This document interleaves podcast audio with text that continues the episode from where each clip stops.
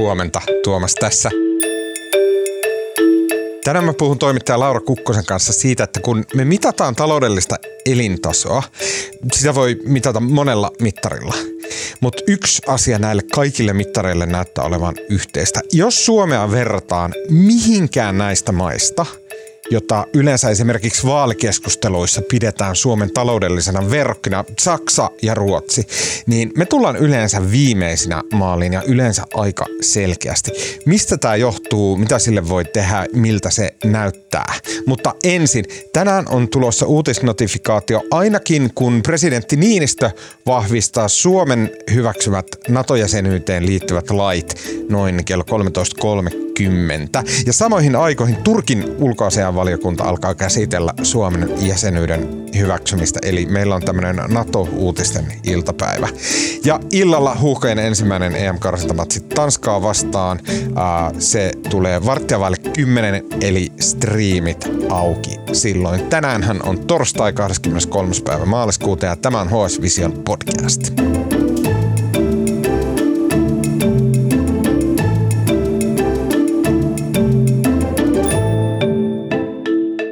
Laura, sä kirjoitat sun jutussa, äh, että sä kirjoitat tästä tematiikasta, jonka me kaikki suomalaiset tunnetaan sydämessämme.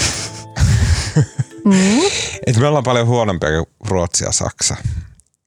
Sun tarkka laaserin omainen katse kohdistuu tietenkin talouteen. Ja nimenomaan bruttokansantuotteeseen, jossa sä vertailet Suomea, Ruotsia ja Saksaa sun juttus aluksi. Ne käppyrät näyttää siltä, että Suomi on silleen semmoisena underdogina kirinyt vuoteen 2008 mennessä Ruotsin ja Saksan kiinni ja jopa silleen ihan nanosekunniksi mennyt ohi, jonka jälkeen tulee romahdus. Sekä finanssikriisi että Suomen osalta myös tavallaan iPhonein syntymä, joka romahdutti Nokian. Ja sen jälkeen Suomi ei koskaan saa enää Ruotsia ja Saksaa kiinni. Ja taloudellisesti tämä on se suuri tragedia, mikä on olla suomalainen. Miksi sä teit tästä aihepiiristä juttua?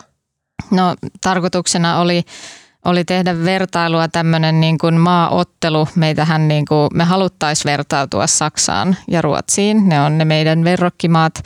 Niihin me niin kuin just me kohdistetaan se katse, kun me halutaan johonkin itseämme verrata. Mutta tota, tosiaan siis siinä finanssikriisissä tapahtui sellainen asia, että Suomen talous romahti kovemmin kuin Saksa ja Ruotsi ja sitä ei koskaan ole saatu sitten juostua kiinni sitä kehitystä. Ja, ja tässä niin kuin sitten lähdettiin vertailemaan tavallaan kotitalouksien eli kansalaisten niin kuin varallisuutta myöskin. Että koska BKT tähän pidetään semmoisella niin kuin elintason mittarina, mutta ei se kerro kuitenkaan siitä, että miten niin. kansalaisilla menee. Mutta tämän vertailun sitten tuloksena on se, että niin kuin karu fakta – että ei Suomi pärjää mm. saksalaisille ja ruotsalaisille. Sä just tartuit siihen, että BKT se on aivan liian semmoinen massiivinen, koska siinä on kaikki talous, kaikki tuotanto, mitä joku maa tekee vuodessa, niin siinä on liikaa. Se ei tavallaan kerro mitään, koska se on niin kaiken kattova mittari. Ja sit, siksi sä valitsit pienempiä mittareita, jotka on niin kuin lähempänä normaali ihmistä. mitä mm. mittareita mm. sä valitsit? No siellä oli niin kuin kotitalouksien varallisuutta, velkaantuneisuutta, säästöjä ja tällaista, että missä niin kuin pystyttäisiin pureutumaan enemmän siihen, että, että miten niin kuin oikeasti ne asukkaat näissä maissa voi.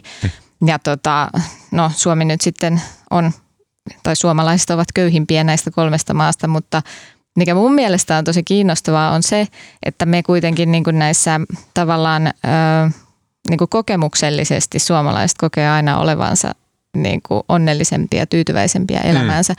Että tässä Nythän oli justiinsa taas tämä, että Suomi on niin kuin maailman onnellisin kansakunta, mutta tässä, tässä jutussa käsiteltiin Eurostatin tämmöistä Quality of Life-mittaristoa ja siinä on sitten myöskin niin kuin työelämään ja ajankäyttöön ja asumiseen liittyviä kysymyksiä ja näissä kaikissa suomalaiset on paljon tyytyväisempiä kuin saksalaiset. Palataan tuohon kysymykseen kohta, koska mä luulen, että me ajatellaan sitä jotenkin päinvastoin. Okei. okay.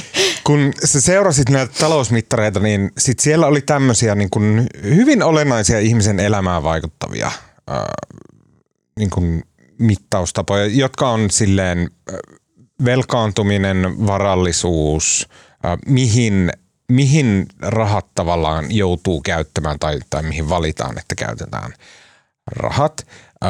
Ja, ja sitten mitä muuta siellä oli? Sanoit sä säästöt. Säästöt, just mm. näin. Ja sitten kaikissa näissä mittareissa Suomi häviää usein se sekä Saksalle että Ruotsille. Suomalaisilla on vähemmän säästöjä kuin tota, saksalaisilla. Saksalaiset säästää tosi paljon, he ei ota mm. velkaa. Mm. Ruotsalaiset puolestaan, he ei upota kaikkia raho- rahojaan asuntoihin. Ää, tota, ei, kun, siis, ruotsalaiset siis ostaa tosi kalliita asuntoja, mutta he ei maksa näitä velkoja ikinä pois. He maksaa pelkkiä korkoja, joten he pystyy sijoittamaan myös osakkeisiin. Joo, no tällaista siitä voi niistä luvuista tai tilastojen pohjalta voi tietysti tehdä monenlaisia tulkintoja ja sitten myöskin tässä pitää muistaa se, että, että tavallaan kun eri maista, eri systeemeistä tehdään niitä, niitä tilastoja, niin ei se ole niin kuin ihan absoluuttinen totuus tietenkään, että nämä on vain yhdet tilastot, mitä tässä nyt on, on niin kuin vertailtu, että, että tosiasiahan se on, että esimerkiksi niin kuin se ruotsalaisten just valtava velkataakka on niin kuin se voisi olla tosi huolestuttava, mutta sitten niillä on semmoinen systeemi, ne asuntolainat on ihan valtavia, mutta sitten ne asuntolainat on myös todella pitkiä, että just, että niitä ei ole niin kuin tarkoitettukaan maksettavaksi ihmisen elin iän aikana, että, että ne on niin kuin tosi erilaisia mm. systeemejä.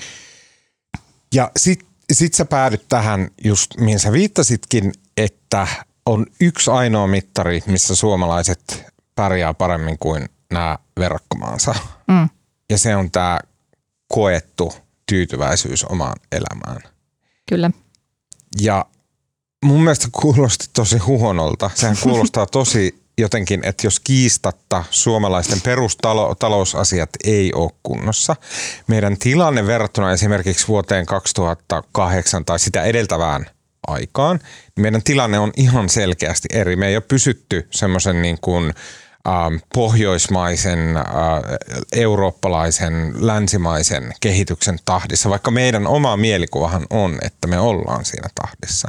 Mutta vuonna 2007 me ollaan viimeksi oltu siellä niin kuin maailman huipulla, niin kuin me monesti kuvitellaan. Mm. Mutta silti meidän, me itse koetaan, että no hei, tämä on hyvä just näin.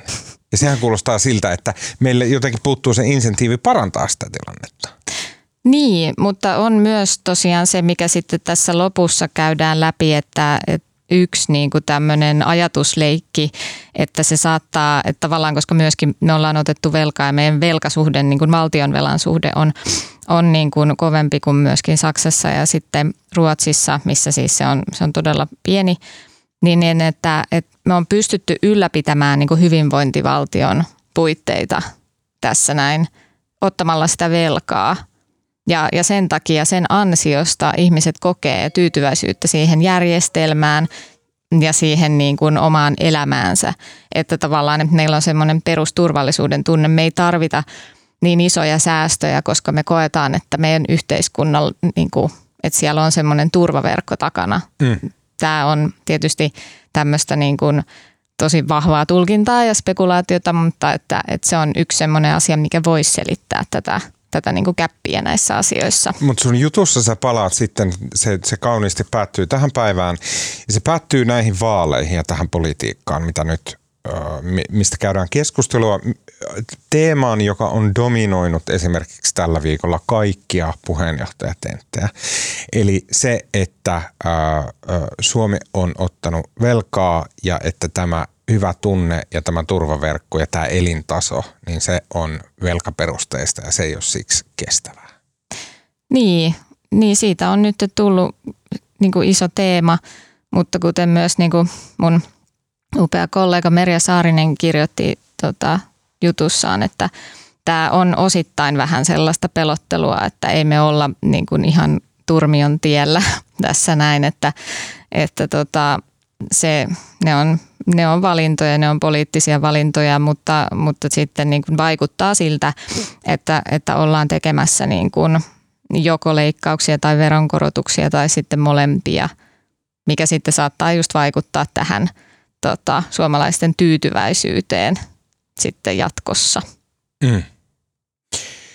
Syntyykö sulle, kun sä teit näitä vertailuja ja, synty, ja, ja, ja luit näitä lukuja ja, ja kävit läpi Eurostattia ja näin, niin syntyykö sulle semmoinen mielikuva, että onko olemassa jotain selkeää lääkettä, että miten me päästään sille uralle, missä Ruotsi ja Saksa on?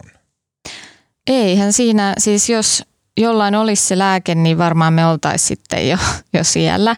Että tota, kun se tuntuu olevan vähän mysteeri, se, että minkä takia me ei olla saatu niin kuin niitä kurottua siitä niin kuin PKT-kehityksessä näitä maita vieläkään, niin, niin tavallaan niin kuin sellainen, että, että ei siihen ole mitään yksittäistä lääkettä. Tietysti näillä tutkimus- ja kehitysrahoituksen tai menojen nostamisella yritetään saada, saada sitä kovasti niin kuin nousemaan, että tulisi joku uusi Nokia tai jotain muuta vastaavaa, mutta ei ole kovin nopeita lääkkeitä.